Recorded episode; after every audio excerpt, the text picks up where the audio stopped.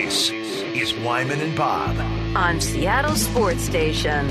Powered through the Alaska Airlines Studio. Streaming live on the Seattle Sports app and at seattlesports.com. Now, here are your hosts, Dave Wyman and Bob Stelton. Lots of conversation about the Super Bowl, what stood out, and one of the things you and I keyed in on, Dave, was just the performance of the O line from the Kansas City Chiefs. Thought it was spectacular, but who knows? Maybe we're wrong. We need to bring in experts to, to confirm what we're seeing out there or tell us we have no idea what we're talking about. And uh, we've got one of those guys on the Emerald Queen Casino Sportsbook hotline with us. Our buddy, Big Ray Roberts, is here. How are you, man? I'm doing pretty good, man. A, a little bit tired. Flew back from uh, North Carolina early this morning, uh, but uh, was excited to be back there uh, visiting family. Nice, nice. Well, welcome home. Good to have you back. And uh, get, you, you tell us. We'll, we'll get into all the other things that went on, but Right. considering how the Chiefs O line looked the previous game against the uh, the Bengals, and I understand they had replacements in there, so they weren't going with their full complement, but they they had a rough go of it against Cincinnati, which led you to go. Oh boy! Well, what are they going to do against the team that's got the most sacks in the NFL, and that defense is on a different level? And not one sack of Patrick Mahomes last night, Ray. I thought, and they opened up the running game. I, I just thought it was a great night for the Chiefs O line. What was your take? Yeah, I mean, I, I would say the same thing. You know, like we talk a lot in this league about you know the players that that contribute to wins. You know, with the quarterback and the receivers. You know, it's a, it's a quarterback passing league.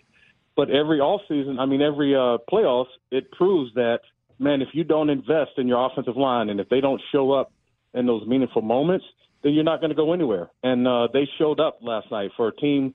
Uh, they were playing against a defense that had four guys with 10 plus sacks. Uh, Reddick had had uh, two and a half or three sacks coming into this game with a forced fumble.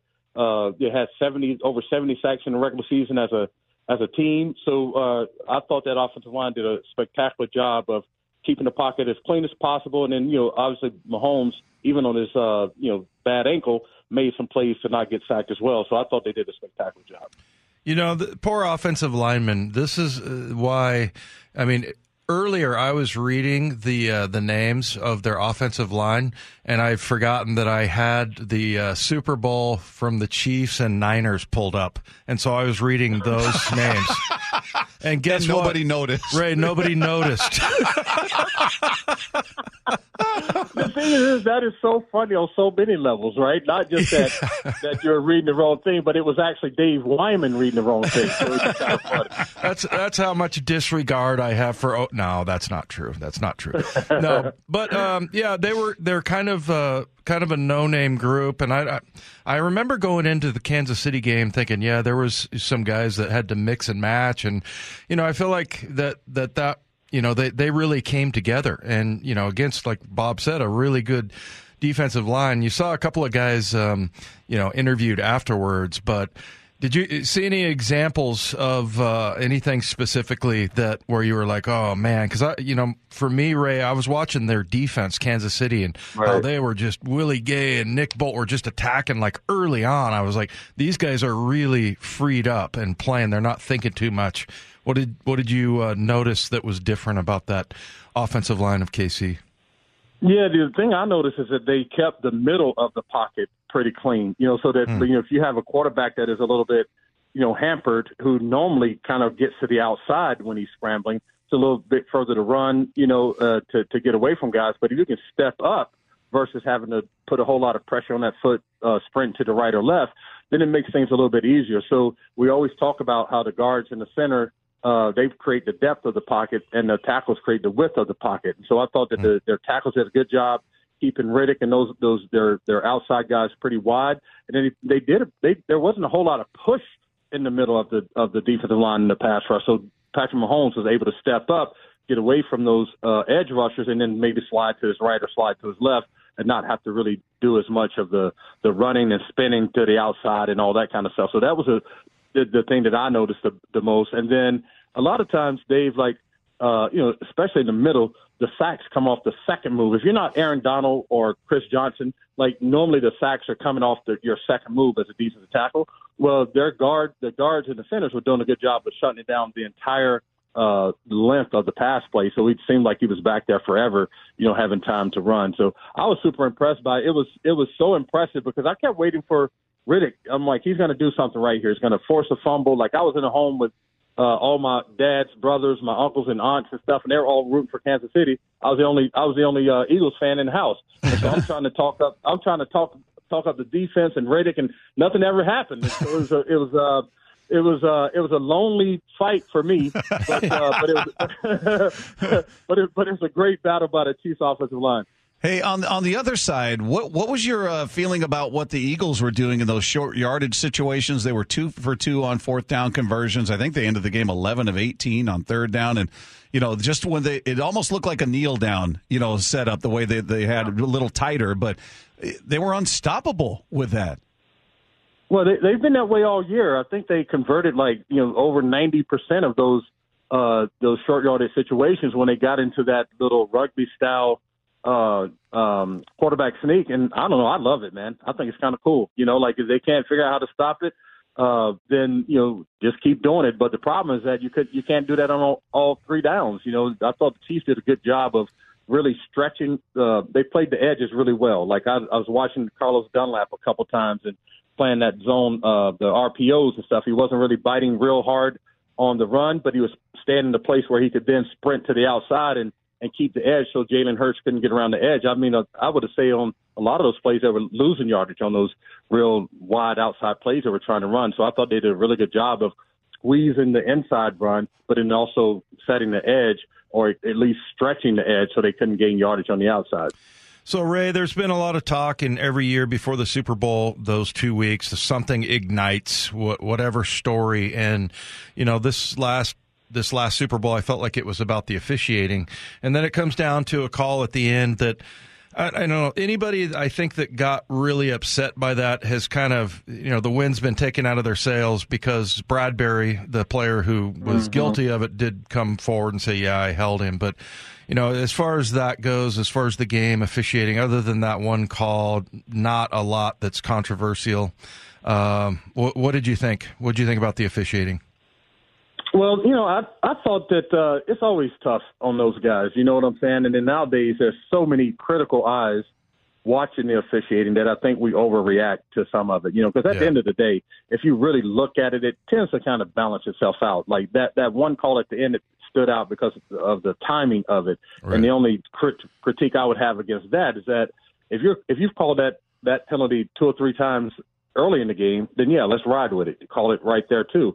But if, if it's happened throughout the game and you haven't been calling that type of flag or, or you know throwing that type of flag, then don't throw it in that situation either. You know, Patrick Mahomes was under pressure. It looks like he was just trying to you know throw the ball out of bounds. There wasn't going to be a play there to be made. I don't think even if you didn't hold him. But I, I try not to be too hard on the officials. At least when I'm since I've not I'm not playing anymore. When I was playing, I was hard on them all the time. Like I never I never held anybody, Dave. I never started.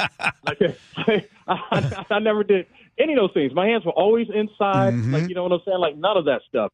But uh, but no, I, I thought it's always hard to the way the spotlight nowadays is like on every single little thing. Someone has to find something to be upset about. So I try to give yeah. the, the, referees a little bit of a break. It's just a bad timing on that last call. Oh, Ray was nothing but just a total saint on the field. Uh, there was the time he, he tried to knock a ball out of my hand when I recovered a fumble. I showed him that video. And then there was also a time where uh, Ray took on the entire Raider defense yeah. in a fist fight. So, yeah, Ray was just an absolute prince. Does Ray know you refer to O linemen as cheaters? Oh sure. okay. Oh uh, hey, like if you're not cheating, you're not trying. Like you gotta, you gotta, you gotta try. You gotta do it. Like honestly, like the the truth of the matter is, usually the guys on the other side of the ball are more athletic than you are. You know what I'm saying? Like they can run faster. They're you know all those they quicker, all those things. So you have to do whatever you got to do to, to to try to to make your block. So if that means I'm grabbing, cutting, like you know, hitting you in the back, like whatever it is, man, you just got to do what you do and hope you don't get called for the you know a penalty with a minute left and you're three points down in the Super Bowl. Yeah. You know what I'm saying? So yeah. that's how it happens. I can appreciate that, Ray. Yeah. I can appreciate it, man. Ray, it's, he was a fast dude. Like even in his old, you know, his, his last years, I was still, you know, having to chase that joker down. he was about to call you old, Dave. You I that? did. I did pay Ray to say that. I did stop myself. I did stop myself. Good job. yeah. So as, as far as that call goes, it seems like everybody, especially once the guy who was called for it came out after the game, goes, "Yeah, I held him. I was just hoping they'd let it slide." I mean, that kind of takes away the argument of was it or was it not a, a hold. The guy that committed it said, "Yeah, I held him. I tugged on his jersey, and I just hope they wouldn't call it." But uh, the implication that that you know altered the game, you don't know what would have happened. They still were on the 15 yard line. You assume they're going to convert right. on the field goal, so they still take the lead in that setting. Now the difference being there's about a minute 44 at that point left on the clock and a timeout for the Eagles. So do they drive the field? Do they, they, they, you know, that just seems to be the assumption from from everybody, everybody that oh well they would have gone down and scored and, and either tied it or won the game certainly. Well, or they would have been stopped. They had to punt earlier in that half, whereas their defense, Ray, in the second half, four possessions for the Chiefs, touchdown, touchdown, touchdown, field goal. So yeah, yeah. I'm sorry. Go ahead. No, go ahead. I, I just it's it seems to me it's a little it's it's easy to go. Well, the the refs blew it and they called the game and that's what cost them. Well, you could look at the defense in the entire second half, and again, you're also making the assumption with a minute forty whatever left that they're going to drive the field and score. Yeah, absolutely. Like everybody's like the the undefeated what if coaches. You know what I'm saying? So like they they always have the the, the right answer to the what if after everything that's happened. Uh, but you know, I like the way that the Eagles has handled it. Uh, you know, Jalen Hurts had an awesome statement about you know, like you can choose to have this be a uh, a failure moment for you, or you can choose for it to be you know something that you learn from. And uh, and I just I really liked his approach to it. He's he's been the same dude, the same. This dude has been the same type of leader from the from when he was in high school to now. The dude just does not waver. He does not let things ruffle his feathers. He always has the right thing to say, but it's not the right thing in like a patronizing way. It's like a very authentic, uh, genuine way that I think that he carries his life and it carries over his leadership in the football on the football field. And then and then uh, Sirianni, the coach, also came out and said, you know, you can't boil it down to that one play. There were opportunities throughout the whole game that they could have made uh, to win the game. Like at the last one of the the last time they scored, they had what 17 plays in almost eight minutes. They trying to eat up the clock, but they came away with a field goal instead of a touchdown. If they score right there, they're up by 10 points versus the six points, and you know, you're about six points against Patrick Mahomes, you're asking to lose a game. Like he like it doesn't matter how bad he's played, he's proven that he can in those situations with him and Kelce and the crazy plays that they come up with and things uh, that they can find a way to get back on the scoreboard. So uh, I think that you know if if you look at the totality of the game and look at all the calls that could have gone or didn't go or the ones that they did get or didn't get, uh, you can put that in there and it'll probably even all out. Well, and, and, and just speaking of that play, hearing Bradberry after the game, I, I couldn't have more respect for that young man. I mean, I'm guessing Philadelphia Eagle fans didn't like hearing him say that, but for him to come out and say, "Yeah, yeah, I, I tugged the jersey, I held, I was just hoping that they'd let it slide," that's a big deal. I mean, this isn't just you know regular season game number six or something. This this is Super Bowl, and everybody's pointing to that play as why it ended the way that it did. I, I thought that was that, that took some some guts to do that, and I've got a lot of respect for him. Yeah, and it, it also just speaks to that locker room, the culture of the locker room, right? Like if if the the guy that that was a uh, flag for the play is holding himself accountable to it and not trying to sugarcoat it. I mean, it'd be kind of hard to do because the eye in the sky don't lie. He had a, a, a lot of cloth right there, but then the head coach is reflecting that same uh, culture, and then the and then your your quarterback is re- reflecting that same culture. So, yeah. it, you know, it's it. I just think it says a lot about you know. You think about what an organization was just a few years ago. You know, when Jalen Hurts was a rookie and and Carson Wentz was there, and then the, you know Doug Pederson was there, and all the the uh, the chaos between the coach and the owner and who drafted who and what quarterback's going to be the quarterback. To now having one of the better quarterbacks in the league, and you're you're basically you know one drive away from winning the Super Bowl. So I think that speaks a lot to the leadership and to the culture of the team. Yeah, Jalen Hurts, I agree with you totally, Ray. I, everything that I've heard from that guy has been gold. You know, and for him yeah. to, to be able to say that right afterwards, I thought was was incredibly impressive. So, you know, I feel like he's a he's a great foundation. And and Bob and I were talking about like you know when you have a, a quarterback like that who runs, yeah, he's gonna you know he's gonna take some hits, but. I feel right. like I feel like you know it's not like it happens in two years. I mean, maybe it'll yeah. be you know maybe he's not going to be Tom Brady, but you know, I feel like you can still get a ton out of that guy, and he he is just the best leader, seemingly.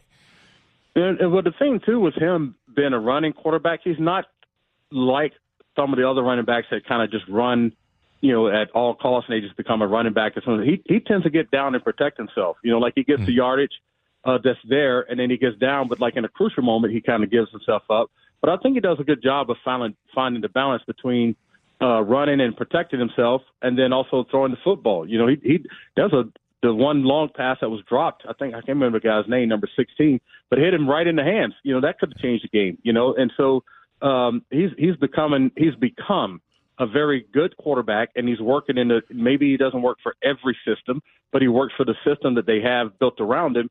And then his leadership is just impeccable, dude. Like, yeah. like you know, some dudes say the same thing and they sound like they're trying to sell you a book.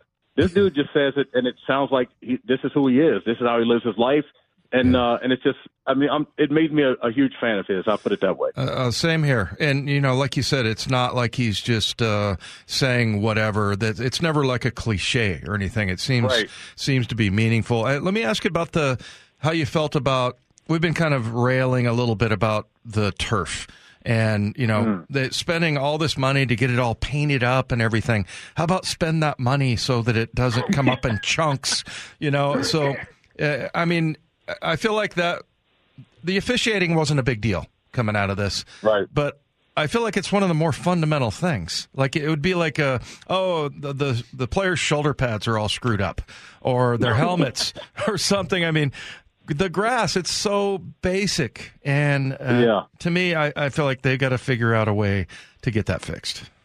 Absolutely, it's, it's the it's the highlight of your season, and and, and you want the players to be on the the the to have the greatest chance to display their greatest ability. Exactly. And being on the field like that, you know, where you're slipping and sliding all over the place just so you can paint it up and make it look pretty, uh, then you're diminishing the, their efforts and their ability to play the, the best game they can play, which then means that, you know, at times they're going to give you a, a, a product that's less than what the fans uh, are looking for. And so it's just unfortunate that you know there were times you know injuries could have happened. I mean, the kicker when when he I mean I'm not even a kick a fan of the kickers, but when he kicked the ball and it looked like looked like he broke his ankle, you know what I'm saying that could have been a game changing situation if you know if if yeah. uh, if they needed him to do something. So it was really disappointing that.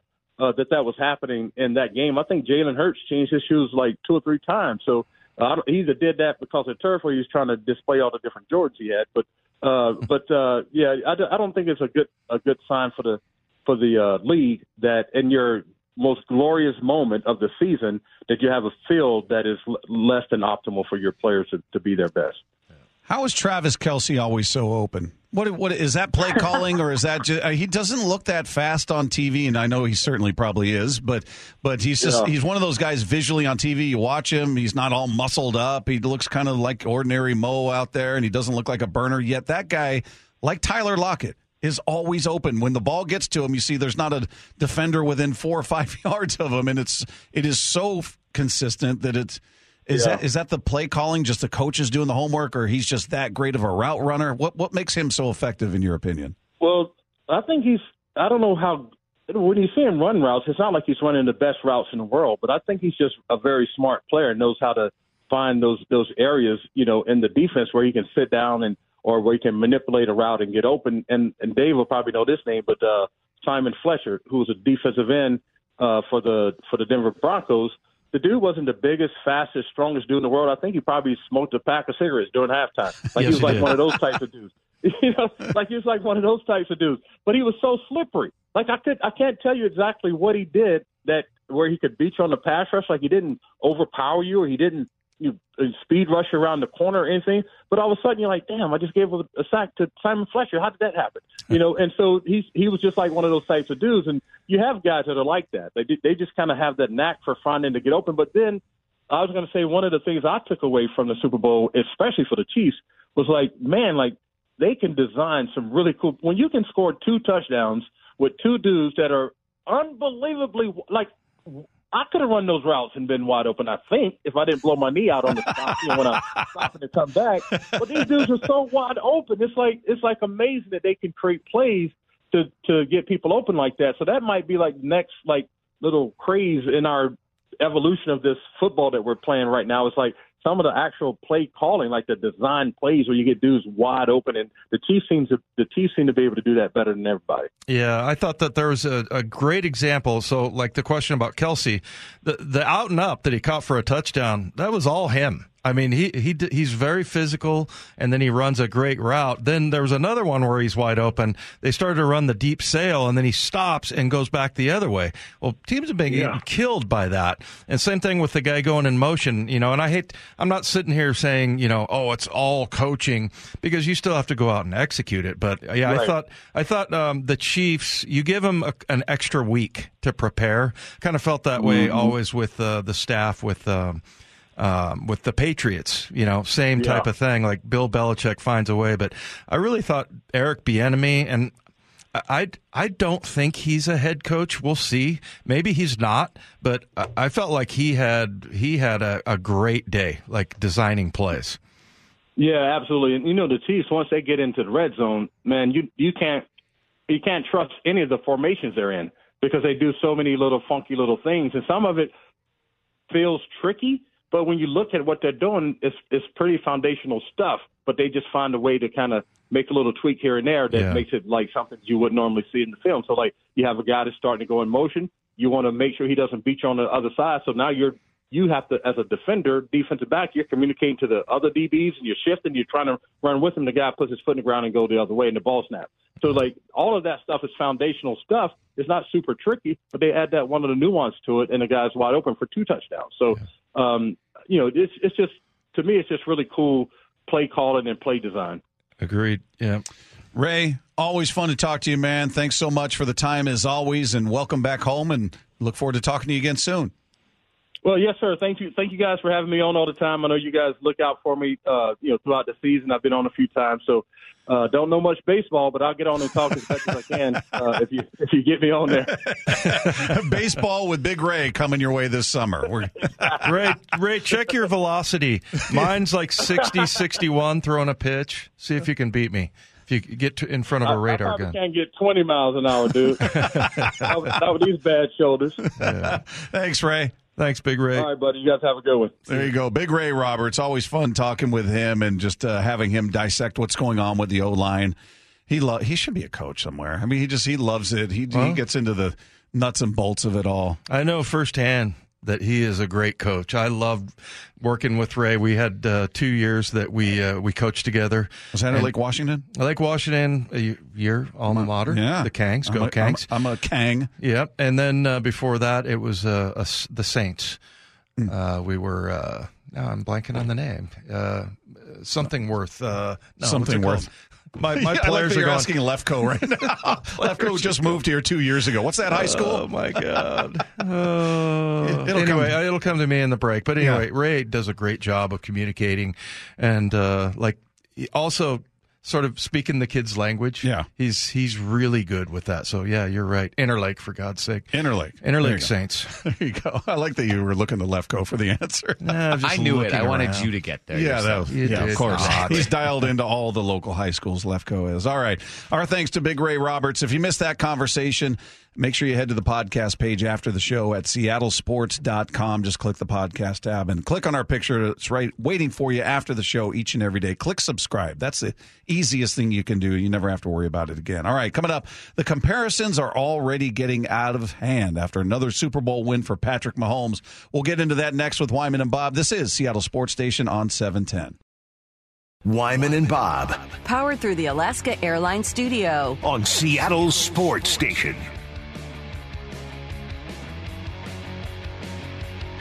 Our thanks to Big Ray Roberts, who joined us in the previous segment. In case you guys are just tuning in, that conversation available for you on the podcast page after the show at seattlesports.com. Always a good good conversation with him.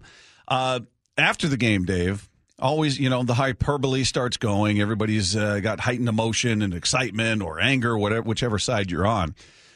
But a lot of the conversation around Patrick Mahomes is where does he rank amongst the all time greats? I'm like, well, hold on. I, I, love Patrick Mahomes as much as anybody, and he is arguably the best quarterback in this league. He's had five seasons now. Just completed his fifth season of starting. His first year, he played one game.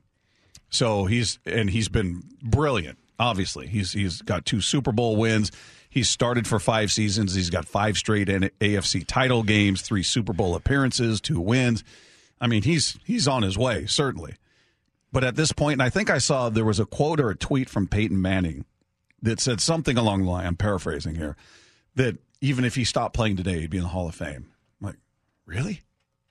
Really? I mean, he has put up some big numbers, but it's only been five seasons. And I know Gale Gale Sayers had a very abbreviated career. Terrell Davis had an abbreviated career. I'm surprised that Peyton Manning said that. Yeah, they put they put it up on the screen. I think I was watching uh, uh, after the game, watching ESPN, yeah. uh, th- their NFL show. But. And the only reason I say that is just because I feel like if you're in the media every single day, that's what you come up with, right? Mm-hmm. On the morning show, they do something called ranked, right? You know, you, you always are, is he the greatest? Like, can we just calm down a little bit and let things? This is how people like Joe Montana get forgotten by Dan Orlovsky. Jeez. Do you, you hear him at the end of that interview when everybody's hammering him about Joe Montana? He's like, okay, okay, okay. He was doing something like a imitation from some movie or something. Oh, he was. Yeah, I it was just like he was stalling his stupidity being on display. But but yeah, I just I don't know. I just feel like it's a it's a little bit early. But I mean, if he keeps doing this, yeah, I mean, it's obvious that you know, and it's what was it three years ago. They they come in and um, win uh, the Super Bowl over the 49ers, and he's back again. He's incredible. We know he's tough. Yeah, you know, and so yeah, I, I just feel like it's a little bit early to start talking about that. But I know that's what we do, right? That's what we do on uh, Sports Talk Radio. So yeah, to to this point in his career, he's thrown for twenty four thousand two hundred and forty one yards, one hundred and ninety two touchdowns, forty nine picks, and he's got a career quarterback rating of one hundred five point seven. So he's on his way and a career completion percentage of sixty six point three. Yeah, he could get hit by a bus, Bob. No, I'm kidding. I love Patrick Mahomes. Jeez. Well, to turn that to turn the, your darkness into light here. Uh, here's Ryan Clark, uh, angry Ryan Clark, talking about Mahomes is already a top three quarterback of all time. You know what, Scott? Patrick Mahomes has put himself in the conversation for best of all time or best we've seen just simply off of the way he plays the game, the mm-hmm. excellence in which he's shown since he became the starter of the Kansas City Chiefs. And let's talk a little bit about the numbers. There are the two MVPs, the two Super Bowl wins. There's also the five AFC championships, the three conference championships that he's won. And then it's watching him play and what he means to this team. To me, Patrick Mahomes is already top three all time. You're going to include him in conversations with Joe Montana and Tom Brady. But then when you look at both of those players as compared to Patrick Mahomes and the skill set and the talent and the things that he can do on the field that we've never seen, I don't believe that's close. Mm. Well, I guess if you're talking about just what he's able to do on the field versus what others did, okay. But if you're just talking about he's already been established as a top three quarterback, that implies that if he stopped today and just said, you know what, guys, I'm going out on top, I'm calling it a career. He's already he'll be in that conversation for top three of all time. I don't, and I love Patrick Mo. We we we gush over the guy, but come on, man. Yeah, I just think it's a little early. I mean, it, it is pretty amazing. I mean, look at he's thrown over 5,000 yards twice. Yeah. The one year with 50 touchdowns. It's pretty incredible. So, no doubt. Yeah. I, I, but I mean, and then, you know, going two for two in Super Bowls. Yeah. No, no doubt, but yeah, I've, i feel like there, you know, there's lots of things that can happen, you know. So, but I, I feel like uh, they've got a good thing going on there in Kansas City. They've, you know, the last time they won a Super Bowl when, when I named their offensive lineman earlier, because you uh, love that year, they were they were pretty good. That was a that was a pretty good group. So you get those guys to to protect Patrick Mahomes, Kelce. I'm with you. You know, I've I'm kind of that way with every tight end. I don't get how they get open, but they do.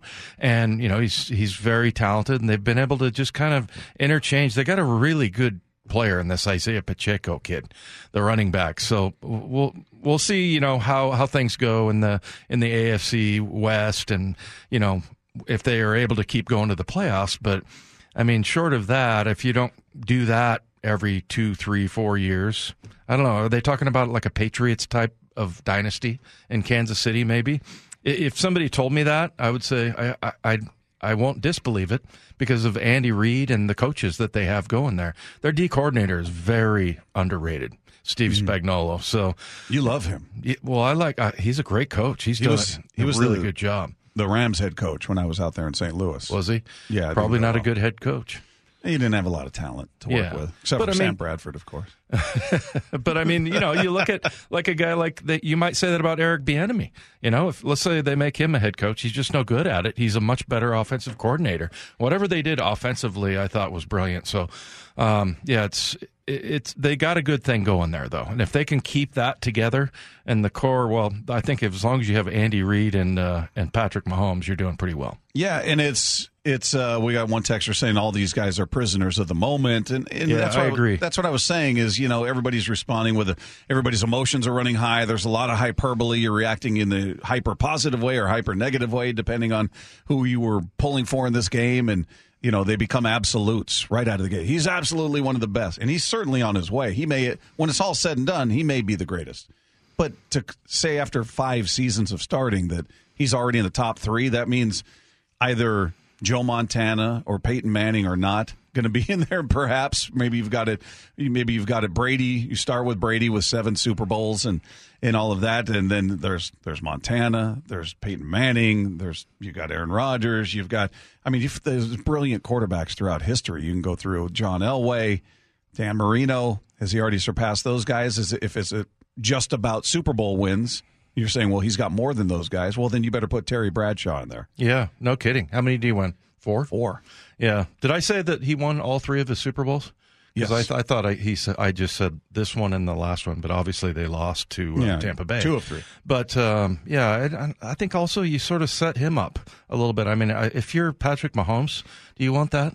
You're kind of like, uh, let's let's let it play out. Okay. Yeah, which I'm sure he would say. Oh, let's let it play out. Well, Ooh, Bob's working that on was his, kind of a Charles Barkley, uh, Mike Trout bit. right there.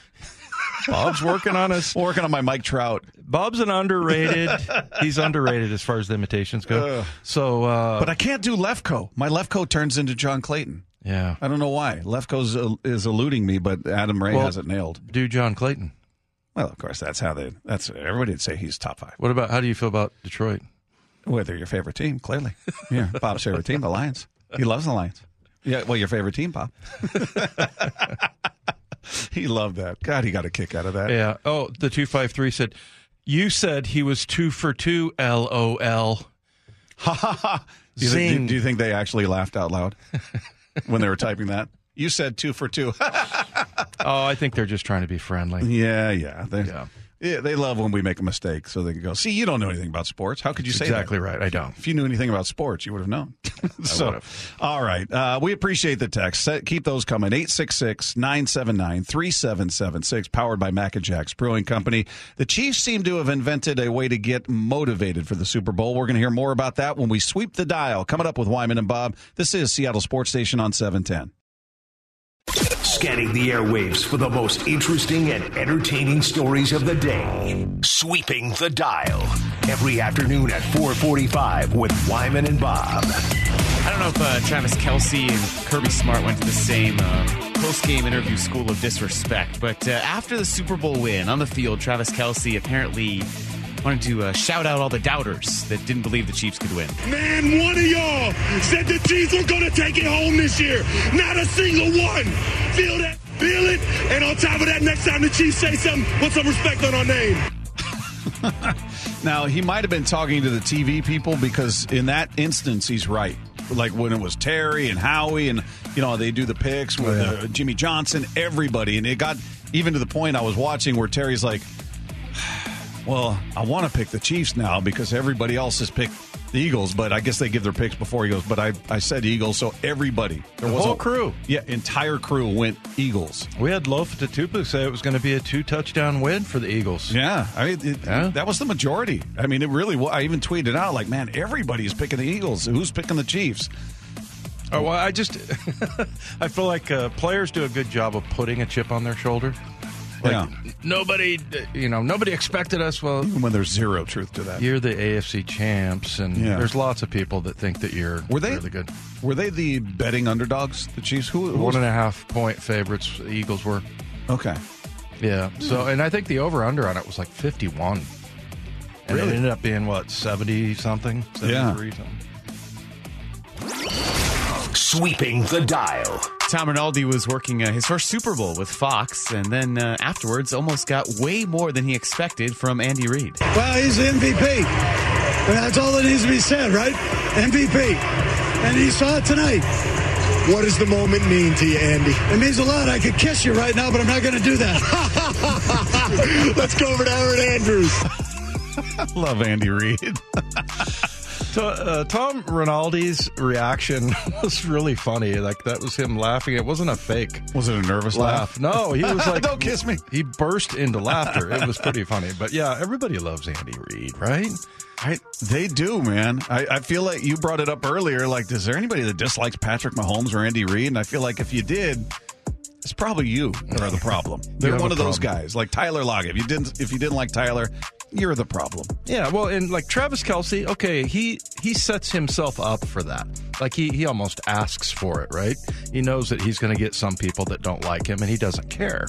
Um, but those two guys just kind of go about their their lives, and they just are who they are. And uh, he, he kept saying, "I'm going to keep I'm to keep uh, keep you around here for a while," or something like that. Yeah. Patrick Mahomes was to Andy Reid. So, yeah, pretty uh, pretty cool, and seems just universally loved by almost everybody. And I've never seen him in a bad moment. I'm talking about uh, Andy. Like angry, you mean? Yeah, or just you know where he's teed off and screaming and yelling at somebody. And like you said, if he is, uh, they deserve it. yeah. They asked for it. Sweeping the dial. We've heard from uh, James Bradberry admitting that he had the holding penalty and really didn't make as much of a big deal about it as everyone else was. So might have gotten that from Nick Sirianni because after the game, the Eagles head coach certainly didn't make that excuse for why the Eagles lost. you know that's what he saw and he, and he called it and so that's never it I, I know it always appears to be that you know it's one call that makes it it's not that's not what it is right it, it's not what it is there's there, there's so many plays that contribute to the the end result of the game and and, and today they were better than we were Yeah. I, I, I appreciate that response. I do. too. And and we'll see what El Hombre has to say tomorrow. But I'm curious what you know. You look at that second half, Dave, and especially if you're a team that they're notorious for their defense coming into this game, and four possessions for the Chiefs. I couldn't get over it. Like touchdown, touchdown, touchdown, field goal. I don't. I don't know what happened. Eh, Do you take credit away from the? Eagles? Do you blame the Eagles or do you credit the Chiefs? It's a mixture of both. It's you know you can pin it on that one play if you want, but you're assuming a lot that the you know what was going to happen after that play, and you're ignoring everything that led up to it. Yeah, and I also didn't see a lot of poor play from Philly. It was just that Kansas City was just whooping them. You know, and a lot of it was the scheme stuff that they were able to get guys wide open, which I love that. But also, they were just winning their battles. I mean, how do you describe what their off Kansas City's offensive line did to uh, to their D line? That D line was like impenetrable, man. They were, I mean, like I said, five. I think is it four or five different guys had double digit sacks? Yeah. and those are the guys that played, so they just got it done. But um, yeah, I don't, and I like Nick Sirianni, not just because he was. You know, having an emotional moment during the national anthem because I thought it was like more about like, wow, I got here. This has been moment, an yeah. incredible journey. But also, what he said at the end, what his players are saying, I think he's got a bright future there. And I think, you know, unfortunately, as we said earlier, Philly is in the NFC, much like the Seahawks. So uh, maybe it'll come down to some epic battles. I'm wondering how this is going over in Philly. Like, did we see any more cars being tipped or fires being set? Or uh, I'm, I'm I haven't seen any of it. I just saw, like I said, the pregame of them tipping a car for whatever reason because that's a fun thing to do in Philly, I guess. But that's how we celebrate ruining other people's cars. I wanted, I did want to see if Jason Kelce was going to dress up as a mummer again. Yeah, it was cool seeing those two, uh, the Kelce brothers, hugging at midfield, and Yeah. you know, Kel- I saw an interview post game with uh, Travis Kelce saying, "Man, I didn't, I didn't know what to say to him. I mean, what do you, what do you say? You know, I've been on that side. I know what that feels like. Yeah. you know, but that's." That's cool that you know his brother came out and said how happy he was for him, and that had to be kind of weird. So they have three Super Bowl championships between them. He Yeah. was on the team that beat With the Nick Foles. Patriots. Yeah. yeah, Wow. And then somebody sent this in. I don't. I didn't see the. I didn't watch the presentation of the trophies and all that. Uh, but this two five three said Terry Bradshaw's fat jokes on the podium straight to Andy Reid's face was terrible. Did he say waddle on over here? Yeah, he did. I I sent an email. I don't know. Do we have it on the show sheet? I was complaining about Terry Bradshaw a fair amount. One of the things was he says to Patrick Mahomes, "Come over here, son." Like if it was me, I'd, honestly, I'd be like, I'm not your son. Don't call he's- me son. He's an old man. Yeah, but I hate, you know, he went too far. He Hmm. went too far with all the, you know, waddle over here and we're old and all this. And, you know, Andy Reid chuckles at all that stuff. But yeah, I mean, Bradshaw, I've, I've had enough. Yeah. I don't know. well, he's a fat guy too, so maybe he throws yeah, himself I, into I that. think he know. was. But like, come on, man. Let's just, I don't know. I, Yeah. The way he handles things, he's a little bit too cavalier, I guess I would say. All right, coming up, what exactly led to the Chiefs' comeback? We're going to break that down when we come back here with Wyman and Bob. This is Seattle Sports Station on 710.